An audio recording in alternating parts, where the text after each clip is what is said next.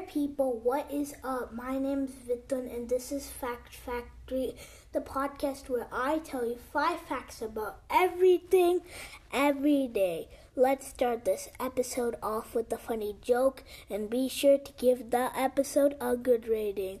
What do the traffic light say to the car? Don't look! I'm about to change. Did you like that? Tell me if you like that joke. Alright, today's facts are about China. First fact In China, every year is represented by one of 12 animals. 2020 is the year of the rat. Second, you can buy green bean flavored ice pops in China.